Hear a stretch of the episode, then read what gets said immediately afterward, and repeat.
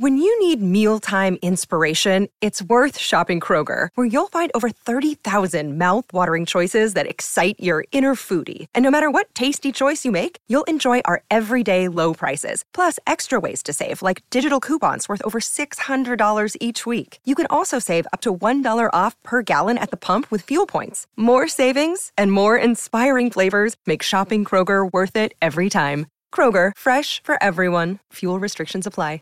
This episode of Writing Excuses has been brought to you by our listeners, patrons, and friends. If you would like to learn how to support this podcast, visit www.patreon.com slash writingexcuses.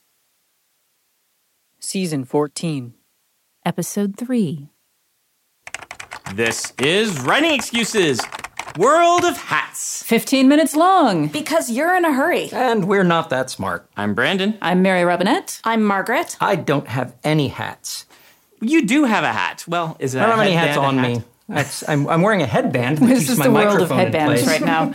What did, well, we've got a few introductions to do first. So we are on season 14. And when uh, we worked on the outline for season 14, I wanted to do kind of several upfront, very crunchy episodes about world building, about, you know, week one, some topic that will improve your world building skills. Week two, taking some specific world building element. And then for week three, I wanted to go a little bit in a different direction and talk maybe about a trope of world building or a subgenre of world building or something that we haven't talked about a lot on the podcast, but which kind of exemplifies a world building element. So these are going to kind of be a little bit wild cardy, but they will tie into the topic of the month. Um, and this week we're doing World of Hats. We'll explain what that is in a minute, but I would like first to have an introduction from Margaret. Hi, it's so nice to be here. Uh, my name is Margaret Dunlap, according to my Twitter bio, so it must be true. I am a writer for the small and smaller screens. This means I write for television. I've worked on projects like The Middleman or the new Dark Crystal Age of Resistance series that's coming to Netflix in 2019 at some point. Very mysterious. Uh, I've also worked on web series such as The Lizzie Bennet Diaries, a modern update of Pride and Prejudice on YouTube. And I also write fiction, most notably the Bookburners serial with Serial Box Publishing. And we are super excited to have you on.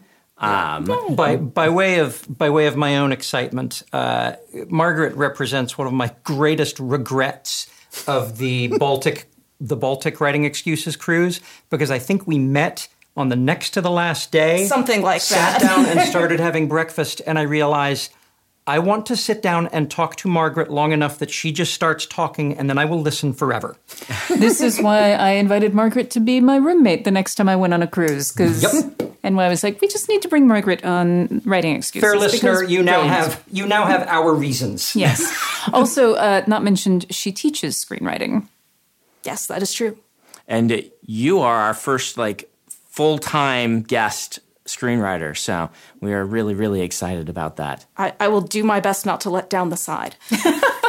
um, so let's talk about world of hats. World of hats is a name of a trope taken from tv tropes and probably before uh, where a story will represent an entire culture by a couple of distinguishing features and uh, this comes from an episode of Star Trek where they landed on a planet and everyone there was 1920s gangsters and they all wore hats. And so that's kind of, that's a simplification of the trope. You can look it up yourself, but we're really on this podcast. We want to dig into this idea. Um, monolithic cultures in sci-fi fantasy. Um, and my question is going to be normally when we have these discussions, this is seen as a pretty bad thing.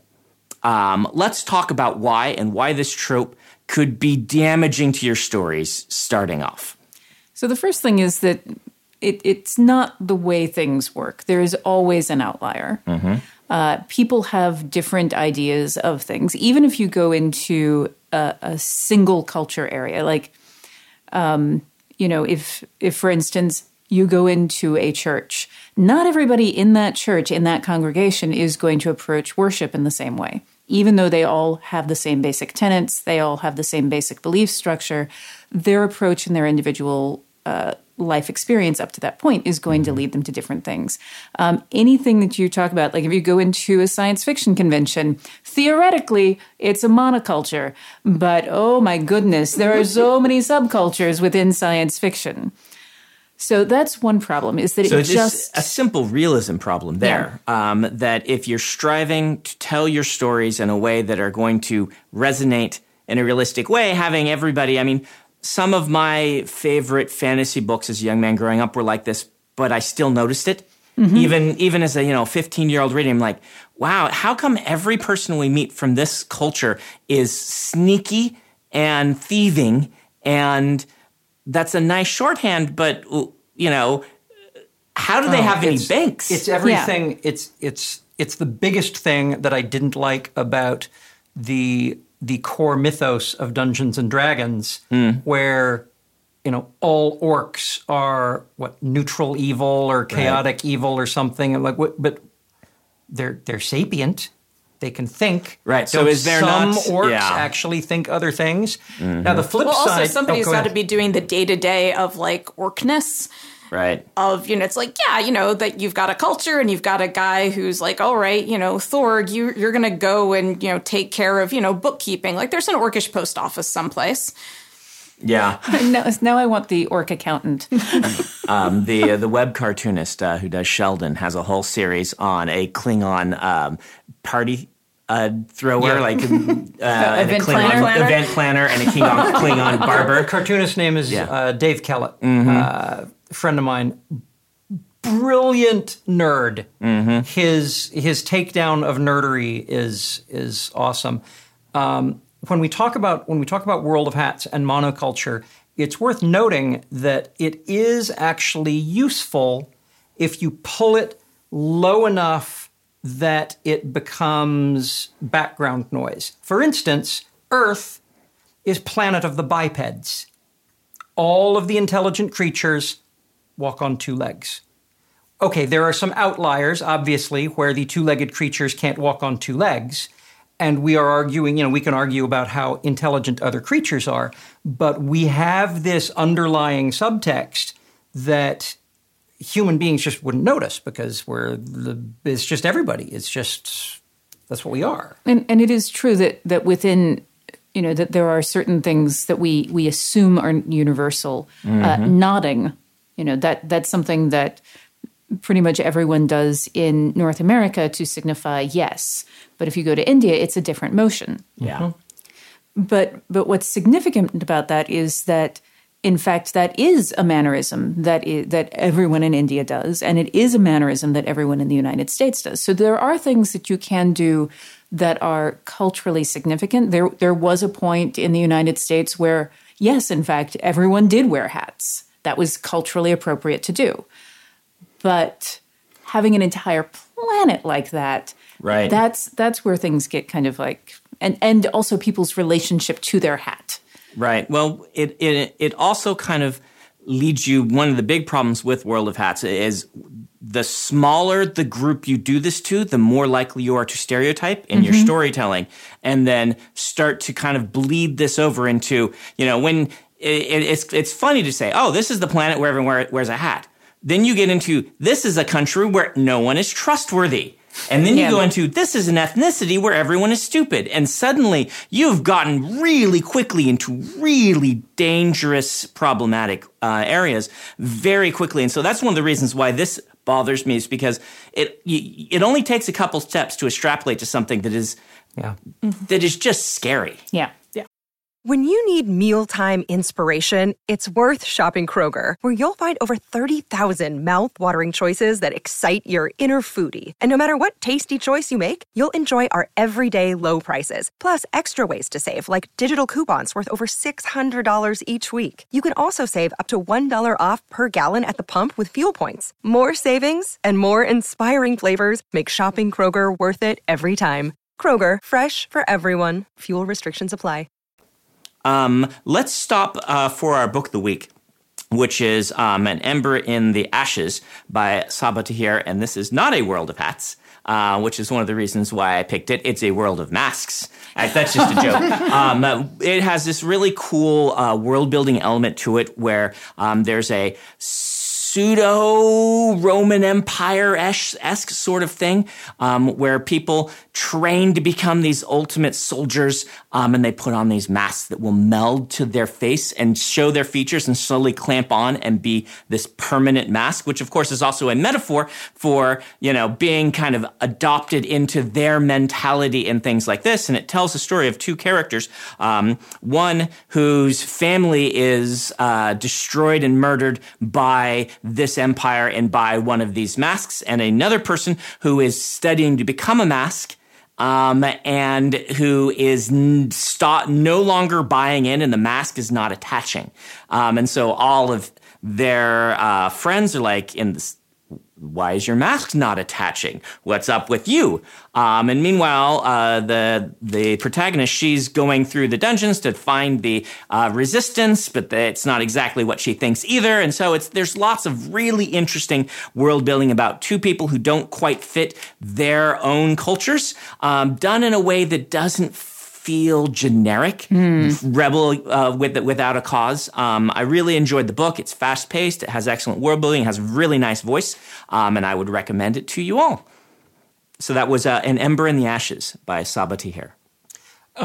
you uh, when you you talk about the you know the rebelling against against the mask, the rebelling against anything. One of the uh, I think one of the reasons we lean towards a monoculture or a monoclimate, you know, you look at uh, Arrakis, uh, Frank Herbert's Dune, is because um, it, because one of the questions we're asking is, what if there's a desert and you just can't get away from it?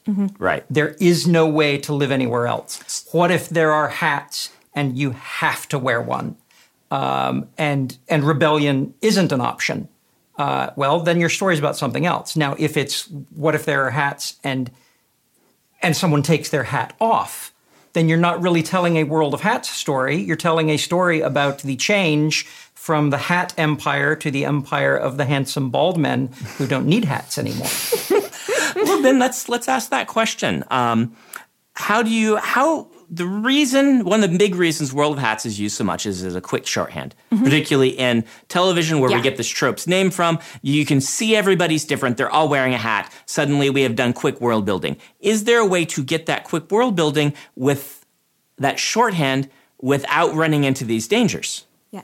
I mean, not to be an apologist for television, because mm-hmm. I, I try to avoid, but I think part of the reason why you see this on, you know, the planet of the gangsters on Star Trek, and, you know, also this is TV being made a while ago at this point, is that you you have to be very efficient in your storytelling. If the Enterprise had been spending an entire season on the gangster planet, it probably would have become more complex. But as it is, you're probably getting maybe 20 minutes of showtime with this culture that you're interacting with that really exists to be the metaphor. And you have to do that as quickly and efficiently as possible. And I'm sure, you know, Howard knows about it's a some huge of this in the simplification. Yeah. huge simplification required in order to to have a quick morality play to have a, a quick uh, a quick story with a moral and we need some set pieces and everybody's going to have hats and that's just one of the set pieces and away we go Yeah. And I think maybe a way to steer out of danger in that is to look at what the morality play is that you're doing. If your morality play is like, well, people who aren't like you are untrustworthy and evil, like that's where the trope becomes Right. problematic. But frequently with tropes, it's not the trope, it's what you do with it. Yeah, and I think one of the things uh, that, that you said when you were talking about that was that you know it's episodic television and they're there for one ep- one episode, and for for writers who are writing prose, that's the difference between short story and novel. Uh, you're in much more danger of running into this in a short story context than you are a novel because you can't have multiple represents representatives Right. of of a, a, a, a particular culture or, or species. So then, what you have to be very careful about is um, your character's opinion standing in for a global truth about something. Right. Yeah, and I, I think that is a danger. Like one of the easiest ways to to kind of use this, but not not uh, how should we say not inhale it not mm-hmm. go too far is to make sure there is some dissenting opinion expressed somewhere mm-hmm. um, or it doesn't even have to be dissenting um, like I, one of the things about an ember in the ashes that it did really well is it starts off with the scene of how terrible masks are from the viewpoint of the protagonist as she watches them do this terrible thing the very next viewpoint and you're presented as masks are all these super soldiers scary your very next viewpoint is mask who doesn't w- really want to be a mask and is planning to run away. And mm-hmm. so immediately that contrast, and that only took two chapters to to both solidify in my mind. This is how they all are. No, it's not. Um, and it gets the evil empire thing across, but it fills the evil empire immediately with people who are scared of their own empire, mm-hmm, mm-hmm. Um, rather than mindless drones in the empire. Yeah, yeah. What came to mind as you were saying that is actually one way that a world of hats can be really effective. And an example of that is the Borg. Right. Mm-hmm. Are a world of hats. And that is what makes them terrifying because yeah. they are all the same and they are implacable and, you know, they're just there. And I think it's telling that when you get to Voyager and you introduce Seven of Nine, that's where you have to start making the Borg more complicated. Yeah. Right. Well, and it's important to recognize that the Borg were not frightening to us because they were cyborgs. They were not frightening to us because of the hats. They were frightening to us because world of. Yeah, mm-hmm. there is there nothing so many but, out for them. There yeah. is nothing but uh, but this change. Yes.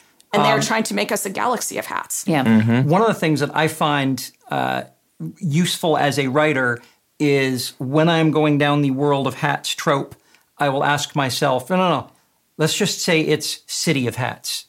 I can believe in city of hats. What do the other cities look like? Mm. Oh, let's say it's gender of hats.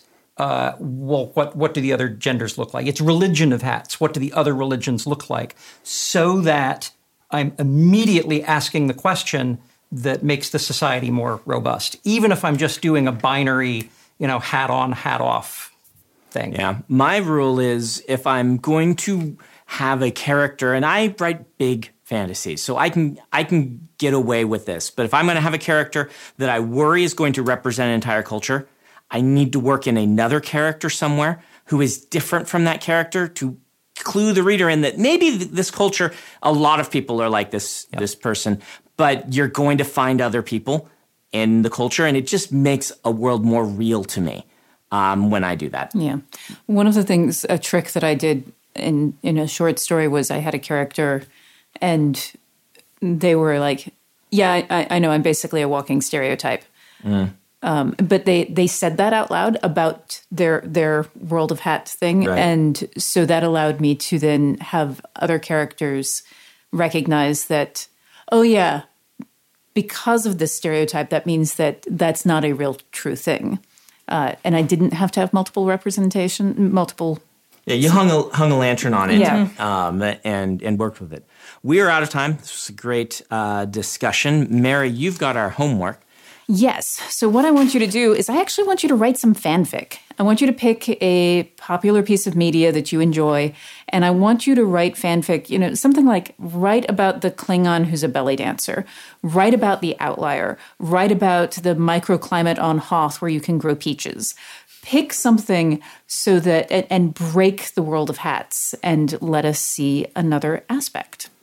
This has been Writing Excuses. You're out of excuses. Now go write. Writing Excuses is a Dragonsteel production, jointly hosted by Brandon Sanderson, Dan Wells, Mary Robinette Kowal, and Howard Tayler. This episode was mastered by Alex Jackson.